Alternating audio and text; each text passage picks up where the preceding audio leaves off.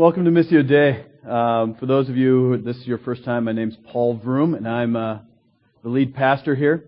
And it's my honor just to really uh, lead this ragtag group of people who are passionate about faith in Jesus Christ, who desire to um, sacrificially love our community, to uh, serve people who are in need, and to draw people into just this ever deepening, growing um, relationship with God. And uh, it, it's a messy business. It's a lot of fun. And uh, one of the things that we're going to be starting to do, and I don't want you to get overwhelmed, one of the things that we're going to start today with is a 70 some week series. And some of you, if you've ever gone to any kind of church, you're lucky to get maybe a four week series. Uh, but we're going to walk through the book of Mark. We, we finished walking through the book of Ephesians and really looking at uh, what, what does the body of Christ look like? Where is our identity found? Because the world just tells us, you know, your identity is found in, in how you look. Uh, what is your weight? What is your job? What is your income? Where do you live? What do your kids do? What do you do? Are, are you athletically inclined? Are you uh, academically inclined? Are you great with your hands? Are you this or that? And that's where your identity is found. In the book of Ephesians, Paul says, no, no, your identity is found in Christ. And in Christ alone. That's where your identity is found. And so what we're going to do is answer the question, well, then who really is this Jesus? If our identity is found in Christ, who is Christ? The world around us gives us all kinds of images about Jesus. And really, in our, in our time, this, you see a lot of pictures of Jesus, and he's really this kind of hippie looking, tea sipping kind of guy with a pinky up, blonde, flowing robe, kind of about two inches off the ground, and just is a different kind of feminine Jesus. But we're going to be looking at the book of Mark. And Mark has a different approach as, as to who this Jesus is. So we're going to really go back and really investigate the vintage Jesus, who the real Jesus is. And so I'm going to invite you, if uh, uh, to open up. If you brought a Bible, awesome. We're going to start looking at Mark chapter one today. If you don't have a Bible, we have some Bibles here in the aisle, which can be passed down if you're in the aisles um, to anybody who would like to have one and it's on page 694 in those Bibles. And I encourage you, follow along. Because here at Missio Dei, we believe that the Word of God is a, is a powerful um, story of what God is really doing. It's not just this uh, padlock for us to unlock the secrets of life.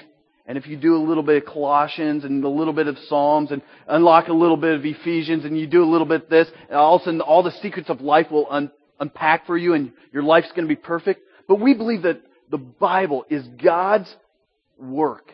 God's story of what He is doing since the beginning of creation to the end of the world, what God is up to. The story of the creation, the fall, of what he's doing to restore and redeem his people and to have a new world, a new life. So we're going to be starting in Mark chapter 1, verse 1, and reading through uh, verse 8. I'll read it, and after I'm done, I'll say, This is the word of the Lord. And your response would be, Thanks be to God. Read along with me the words that we love. The beginning of the gospel about Jesus Christ the Son of God. It is written in Isaiah the prophet, I will send my messenger ahead of you, who will prepare your way. A voice of one calling in the desert, prepare the way of the Lord, make straight paths for him. And so John came, baptizing in the desert region and preaching a baptism of repentance for the forgiveness of sins the whole Judean countryside. And all the people of Jerusalem went out to him. Confessing their sins, they were baptized by him in the Jordan River.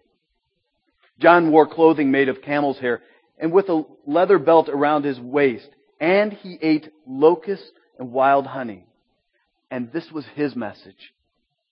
After me will come one more powerful than I. The thongs of his, whose sandals I am not worthy to stoop down and untie. I baptize you with water, but he will baptize you with the Holy Spirit. This is the word of the Lord. I don't know if you've ever been in any kind of relationship, whether it be a friendship, a dating relationship, or a marriage relationship, where um, you have had such a tremendous fight that what seems like an eternity, there exists this silence. You get in this this fight with your spouse, your girlfriend, your boyfriend, a, a great friend, and all of a sudden you come to the end and you can't even look at each other. And whenever you see each other in the house or in the halls, it's like, who's going to say the first word? You ever have that? Where you, all of a sudden you go, okay, I guess it's me. I'm so ticked at you. I'm, I can't believe this just happened. I, everything inside me is just like rage. And so there's just this long, awkward silence. I think if we're really honest about our relationships, a lot of times we find ourselves there, even though some of us come from this Christian background. We want to say that we have these beautiful marriages and everything is hunky dory. But if you really peel back the layers, there's those awkward moments of extreme silence. The book of Mark opens up with a message. It starts off by saying, This is the beginning of the gospel of Jesus Christ, the Son of God. It is written in Isaiah the prophet these words. And Mark takes some sections from the Old Testament, words that he had memorized as a young man, words from Exodus chapter 23 verse 20, words from Isaiah chapter 40, words from Malachi chapter 3 verse 1, and he takes those and says, listen. There's a voice of one in the wilderness saying, prepare the way of the Lord. Prepare the way. And for us as, as North American readers we're going, okay, well, that's really nice. Uh, there's is written in the Old Testament. Uh, I'll send my messenger ahead of you, who prepare, says, prepare the way. Okay, so that must mean somebody's going to talk about Jesus. But for these people of Israel, when they hear this, there's just this, seriously? A messenger is coming who's going to prepare the way? This was huge for them. Because in Malachi, End of Malachi chapter 4. The last book of the Old Testament. There was silence. For 400 years. Silence. Silence from God. Silence. And for the, the, the children of Israel, this was huge. Silence from God. This was the God that in Genesis took dirt took dust and breathed into this and created humanity. This was the God that chose to walk in the Garden of Eden in the cool of the day. To walk with his people. Share stories of creation. The stories of what it would be like. Imagine Adam. Imagine Eve. Bringing children into this. Ah, beautiful. And these children think, this is a God of love and a God of relationship, a God of creation. This is the God of Abraham, of Isaac and Jacob. This is the God that we see in Genesis chapter 12 that says, I will make an everlasting covenant with you, and I will be your God, and you will be my people. Ah, I love you. And you know what? I'm going to give you a land that is going to be flowing with milk and honey, and it's going to be a great land. I'll be your God, and you're going to be my people. And we're going to have this sweet relationship that is just going on. A time of, of great famine took place, and God provided for the children of Jacob. By sending Joseph on to Egypt, you know, Joseph in the Technicolor dream coat. And uh, Joseph became this great overseer in Egypt over the storehouses of the Pharaoh so that the children of Israel would be provided for, would be cared for. So this loving God is just providing and caring and providing and caring in this loving relationship, putting them in the land of Goshen, which is just this rich, beautiful area.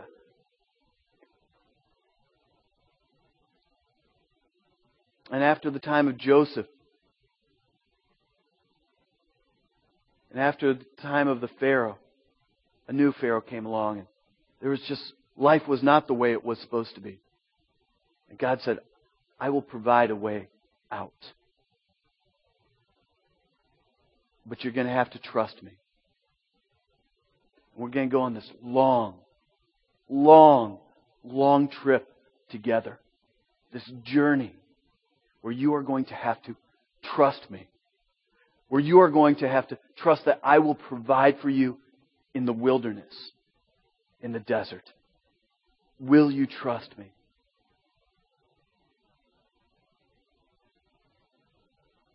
And they followed through the Red Sea into the wilderness. Again, God provided. And the fun thing for them was by day there was a cloud that would lead them. And by night, there was this, this pillar of fire that they could just follow along and say, God's presence is here. He's among us. He's, we can see that He is alive in our, our midst. Even the word tabernacle means the dwelling. God's dwelling. His presence here. God is with us. But over time, the children of Israel their heart became cold. They started just going through the routine, routines of life, the routines of sacrifices, the routines of service, the routines of just doing what they think is best. And God constantly is calling, sending, sending prophets, the prophet Isaiah, the prophet Ezekiel. You'll, you'll see the whole, almost end of the Old Testament of these prophets saying, come back come back. Even there's this beautiful picture of, in the book of Hosea, where even Hosea's life is this, this image of a marriage that God has with the children of Israel. And Hosea takes on this wife named Gomer. Who would name their child Gomer, let alone a girl? That poor girl got beat up in school and she was a prostitute. And God is saying, listen, you, Israel, you are like Gomer. You are like Gomer. You prostitute yourself out. You, you don't live the way you're supposed to live. And there's this, this constant call of come back, come back, come back. Do you remember what it was like? Can you not trust me? Do you remember the old way of living? And finally, at the end of Malachi, God says, listen, enough is enough. And he says uh, in verse 17 of chapter 2, You have wearied the Lord with your words. How have we wearied him, you ask? By saying, All who do evil are good in the eyes of the Lord, and he is pleased with them. Or, where is God, the God of justice? Then God says, See, I will send my messenger who will prepare the way before me. Then suddenly the Lord you are seeking will come to his temple. The messenger of the covenant whom you desire will come, says the Lord Almighty. The end of chapter 4, verse 5. See, I will send you the prophet Elijah before the great and dreadful day of the Lord comes. He will turn the hearts of fathers to their children, the hearts of children to their fathers, or else I will come and strike the land with a curse. Silence. The God has, that created humanity, the God that loved and provided and journeyed with his people. Silence.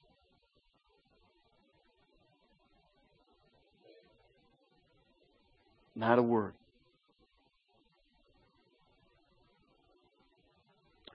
And the book of Mark starts off uniquely. It doesn't start off like the book of uh, Matthew that starts off with this long genealogy. Because Matthew was trying to prove to the Jews that Jesus is the rightful heir to the throne of David. He is the Messiah. It doesn't start off like the book of Luke, where we got this beautiful incarnation of Jesus Christ, where the, the God became man in this beautiful moment, where Luke is saying, listen, he is truly God and he is truly man. It's not like John, where John starts off, in the beginning was the Word, and the Word was God. The Word was with God. He was with God in the beginning. Where John is trying to say, listen, this is the deity of God. The eternal God. The eternal Word. And John is saying, listen, believe in this God, and you too will share an eternal life. Mark starts off differently. Mark starts off with the gospel, with an announcement. In the time of the Romans, whenever somebody would walk, uh, an emperor would come into the land, they would send a messenger on ahead who would prepare the way. They would fix the roads. They'd clean up the towns because they want the emperor to be proud. To walk through perfect streets, great towns where the people are prepared for fest- with festivals. And so there was this announcement that was going on. This good news that the king is coming. And Mark is starting off saying, this is the beginning of the gospel of Jesus Christ. The beginning of the good news of Jesus Christ. This is just where it starts. But it's going to continue on. But let me tell you how it starts. And it starts with a man named John. John the Baptist. That's not his denomination.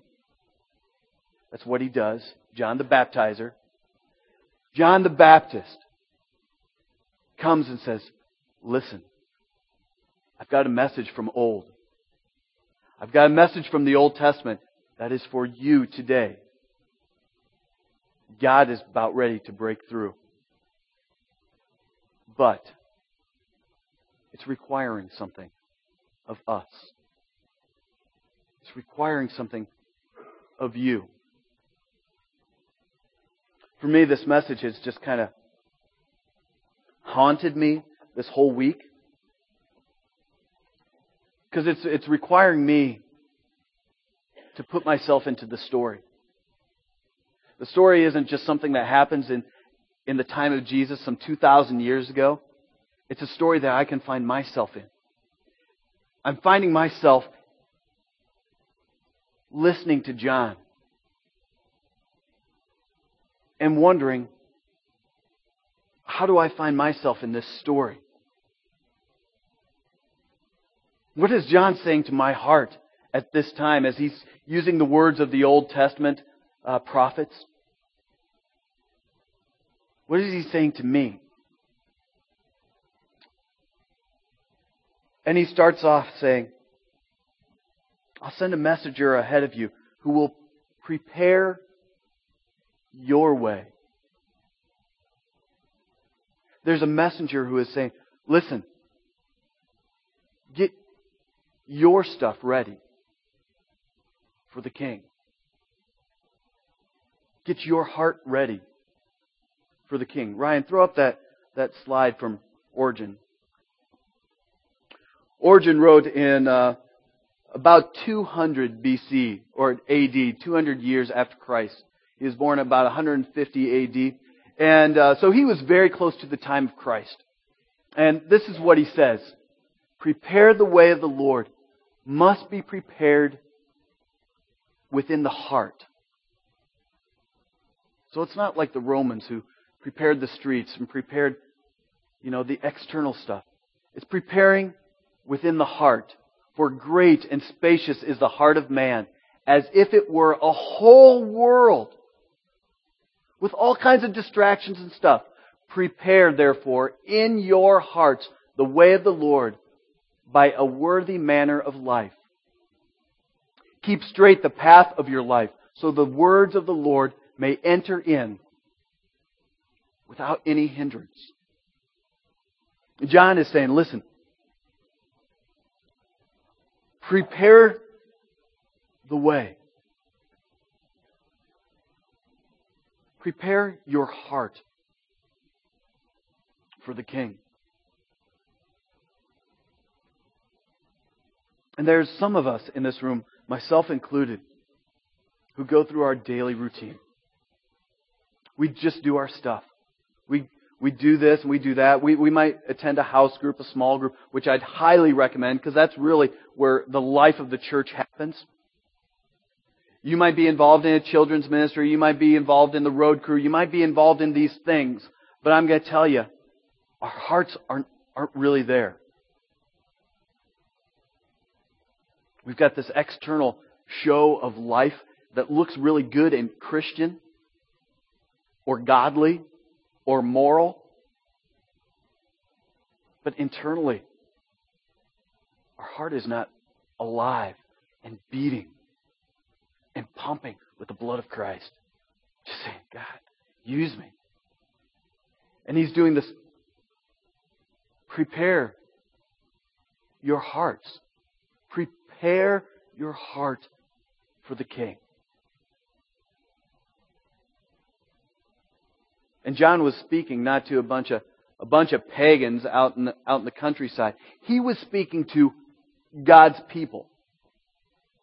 He was speaking to the children of Israel that knew the story of God, what God had been doing all throughout creation. He was speaking to the people of God. So today he's speaking to me. He's speaking to you. And he's saying, prepare. Get ready. Get ready. And John didn't go into the city. He didn't go into Jerusalem. The, he didn't go into the Metroplex and say, all right, we're in the loop now. Listen, people, I'm going to stand on my little box, get my little megaphone. You see, you've seen them on Michigan Avenue and say, all right, repent! Turn! Turn or burn! You know, I, Laura and I were down in Millennium Park last week Sunday and there's just this little guy with a little megaphone just talking to people as they go by. You know, what about you? You know, and they just tries to send this little gospel message, and I'm going, oh, buddy, you're missing it. That's not how it's. That's not. That's not. That's not the gospel. That's not the good news. That's not re- entering into relationships, sharing what God is doing. We're, not necessarily called to go. John wasn't calling going to the city and calling people. John went out to the wilderness. John went out to a desolate place and said, Come here.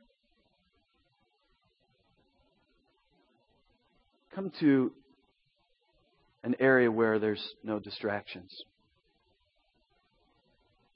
Step out of your life that's comfortable, clean, upper middle class, white Frankfort, Mokena, New Lenox, Manhattan, Worth, wherever you're from. Why why don't you step out of that for a little bit? Come to the wilderness. Why don't you step out here for a while? Where you don't have the buzz of schedules. Where there's some silence. And for the children of Israel, this would have reminded them of their journeys with God in the wilderness. after leaving Egypt. Where God said, Follow me, and I will take you to the promised land. I'll bring you to the land that is flowing with milk and honey, that is just, where there's just abundant riches, because we are going to be living together again. Come with me. And John says, listen, we need to go back. We need to go back to our roots, our place where we started, in the wilderness.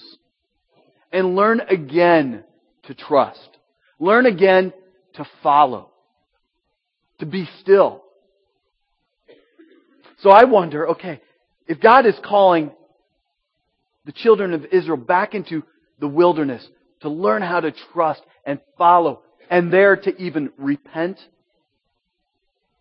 what does it look like for Paul Vroom? As I look at my, my life as a professional pastor, I'm busy with the, the work of church, what is it that God is calling me to leave? What is it that God is saying? Paul, step out. Repent from that. Because that's really not doing you any good. That's just busyness. That's just church stuff. That's not following me. What is it that God is saying? Paul, will you trust me? Prepare your heart, Paul Vroom. Prepare your heart for the King. What is he saying for you in your workplace, in your personal life, in your marriage, in your relationships? What is he saying? It's time to step away. It's time to really focus your heart again on trusting and following. A voice of one calling in the desert, prepare the way for the Lord. Make straight paths for him.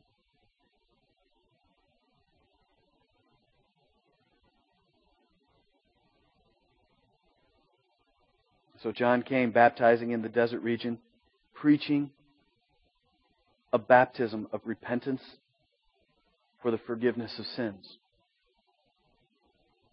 And I love it. It's a simple message. You guys are screwing up. Repent. You? Repent. Hey, wait. I guess I didn't get that quite right. Repent. One more time. Let me change the inflection.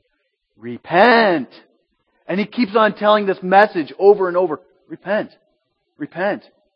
Repent. An uncomfortable word for us, right? Because we think we're pretty darn good.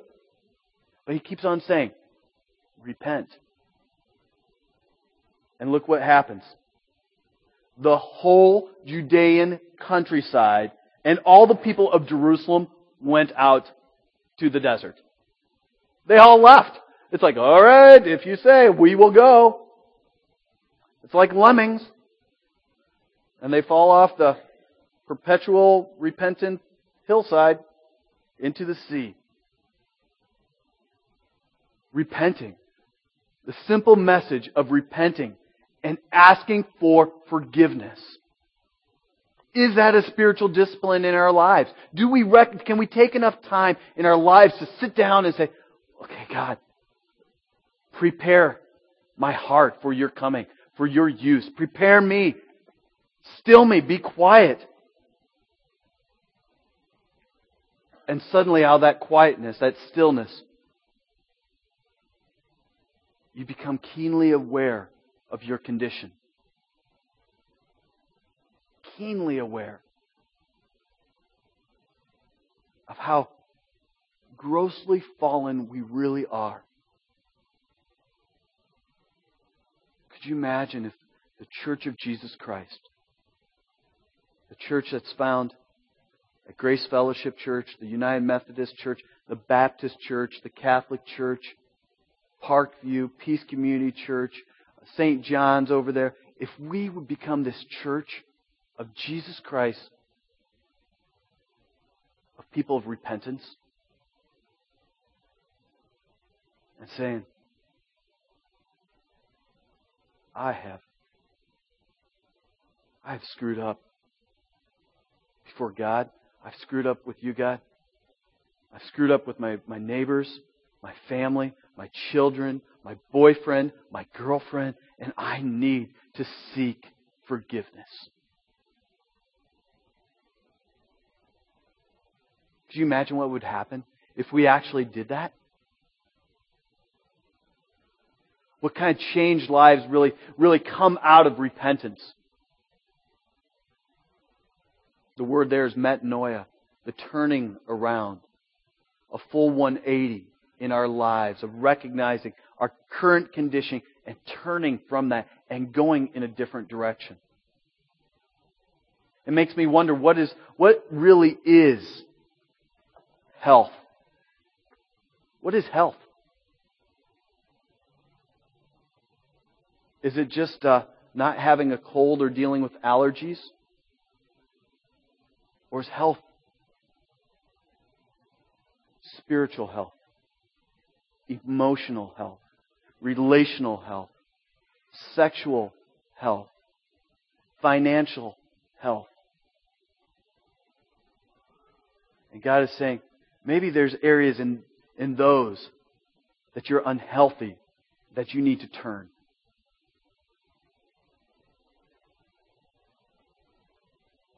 And you need to repent.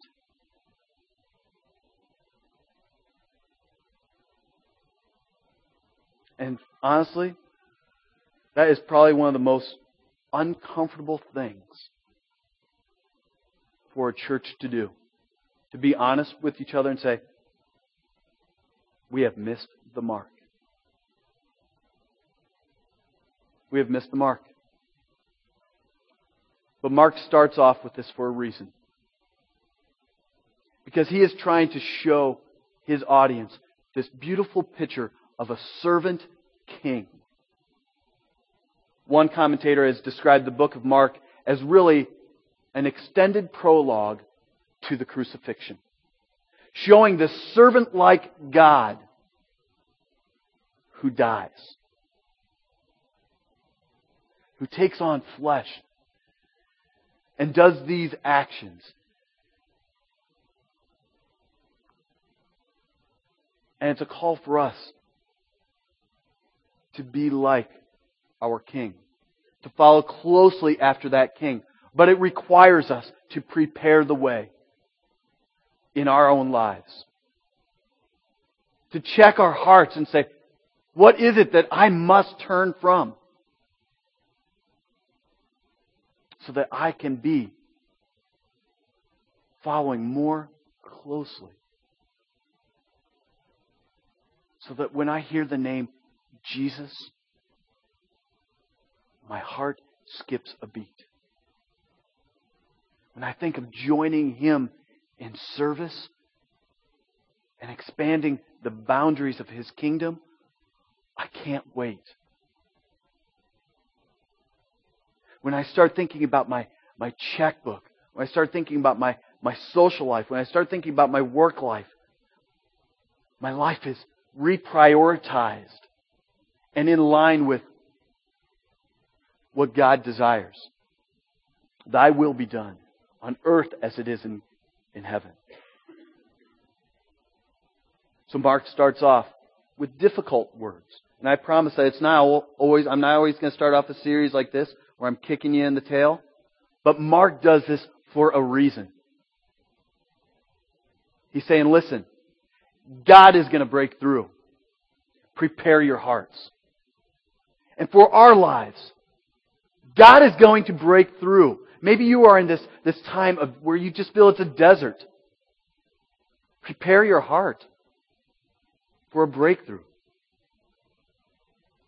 And maybe for you, you don't get the gospel. You don't get the story.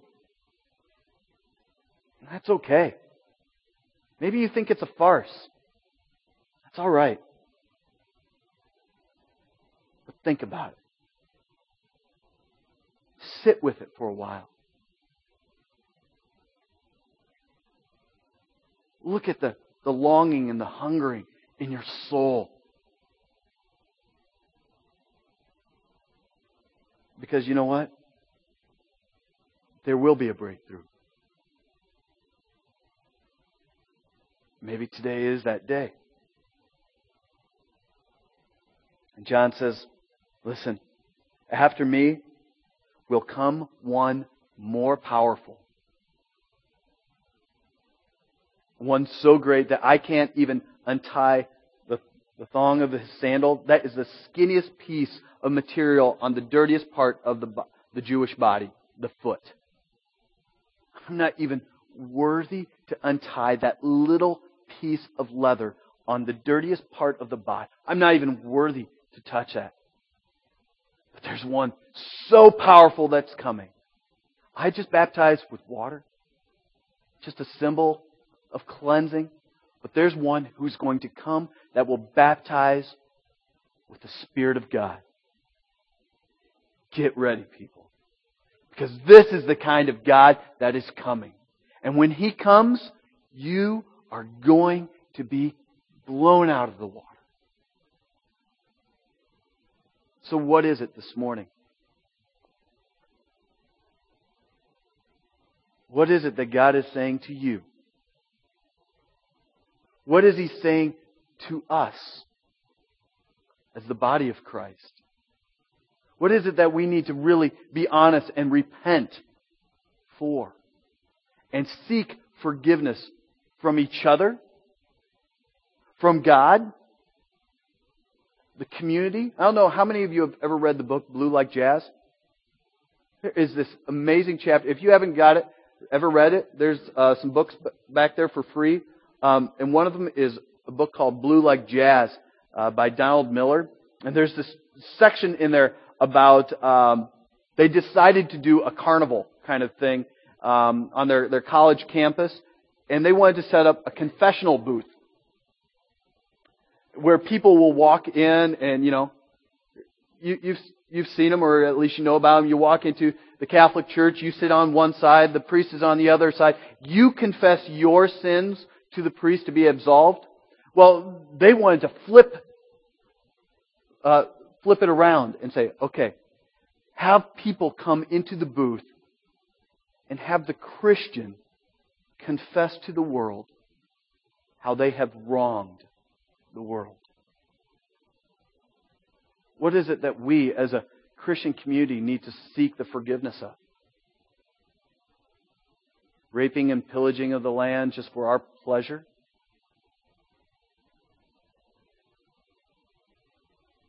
Is it the misuse of funds or the poor care that we give of widows and orphans and those who are in financial need that we need a federal government to, to care for?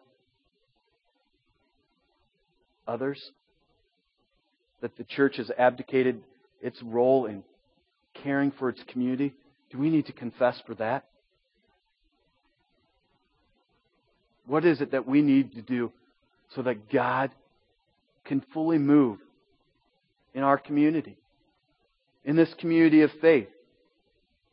What is it?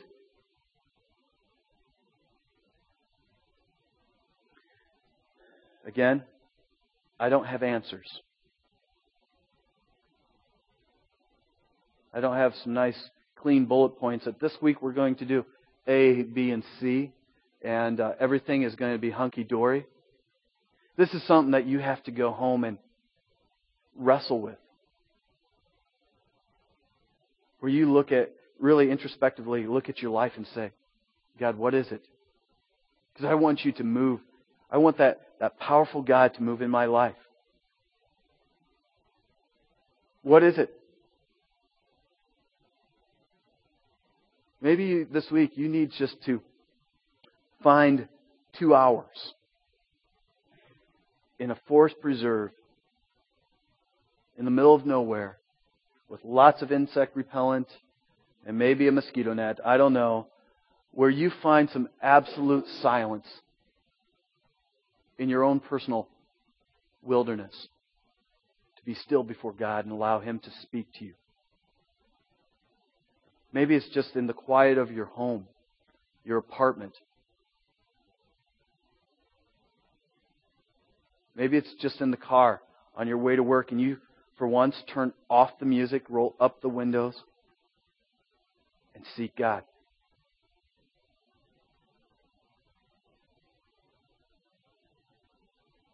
And say, God, what is it? How do I make straight the paths for your coming? How do I prepare my life for you to fully use me? Because, God, that's so what I desire.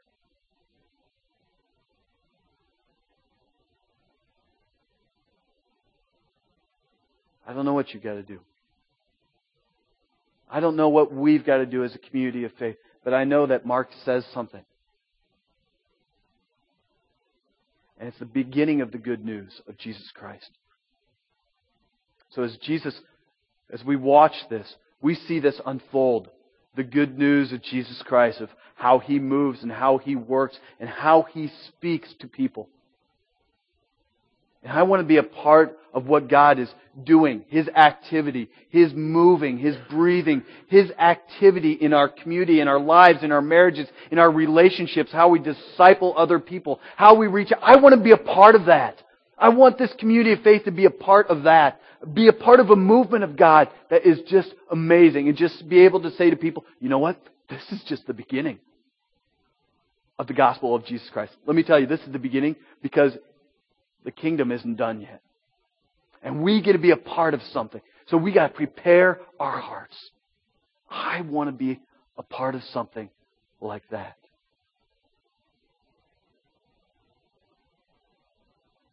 The mission statement of Missio Dei Church is to be a church that is that has passionate faith for Jesus Christ, that loves people sacrificially, that serves people in need, and draws people into an ever deepening relationship with Jesus Christ. I want to be a people of passionate faith. I want, I want to join hands with John John Beal, with Kristen DeVries, Mark Sims, Lawrence Sanford. You put your name in there.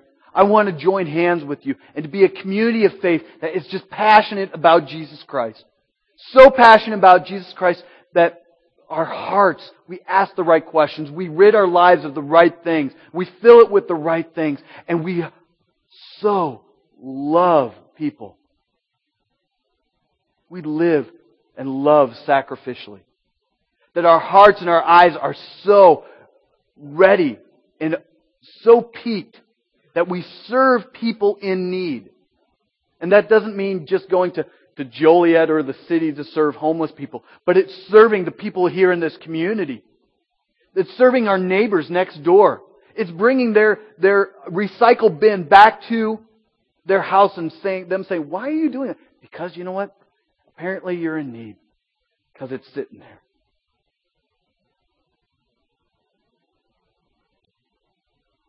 when a kid shows up at Ranch Frosty and says, Man, I'd really love to have an ice cream cone and rides off on his bike because he has no cash, you say, Come here, kid. I'll buy you the biggest turtle sundae you can, you can eat. You know why? Because you're in need. And I just want to show you this Jesus Christ because I got passionate faith for him. And you know what? Because of my life, my relationship with Christ, it's going to draw you into this time of questions and wondering and drawing you into this ever deepening relationship with the creator of the universe. I want to be a part of that. I don't want to be a part of a program. I don't want to be a part of a structure. I want to be a part of a movement of God where God breaks in every day. And I can't wait to join him again. That's what I want to be a part of. That's why I like meeting here. We tear this down, you've got to go home. we can't afford to rent this out again for your children's ministry or your youth ministry. You've got to go and do it. Get out of your seat and go. And that's joining God where God is in the community, in the world around you, in your marriages, in your, your dating relationship. That's where God is. So the question is, what do we need to do to prepare our heart? Like Origen said, the heart of man is very spacious and wide. How do we prepare the way and focus it on what really, really matters? Join me as we pray.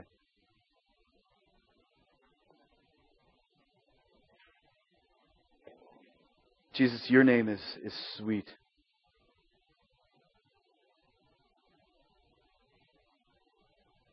Jesus, you are holy.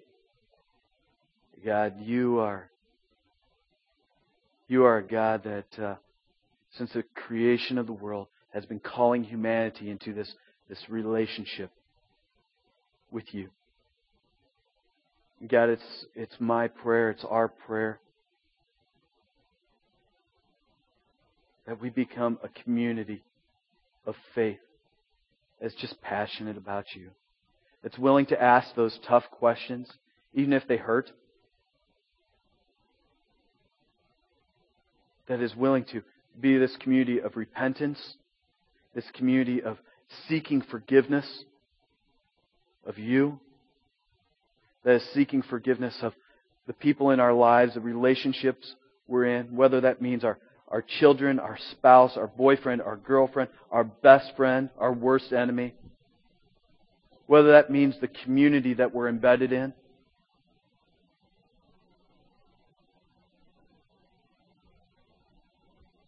God, you, you are calling us to something other.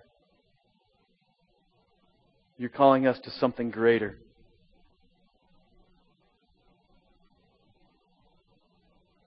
God, I don't have a full picture of that. And you know that. But God, reveal that to us. As individually we, we contemplate what does it mean to prepare the, our hearts for your full uh, involvement, for your full coming into our lives.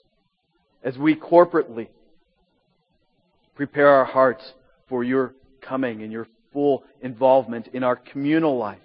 As you prepare this community, this community of believers, community of churches, this community of people who don't yet know you. Lord, as you prepare, yeah, teach us what that looks like.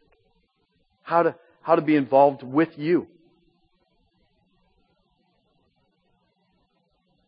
So, God, I, I thank you that you're a God who is willing to break through silence in our own lives.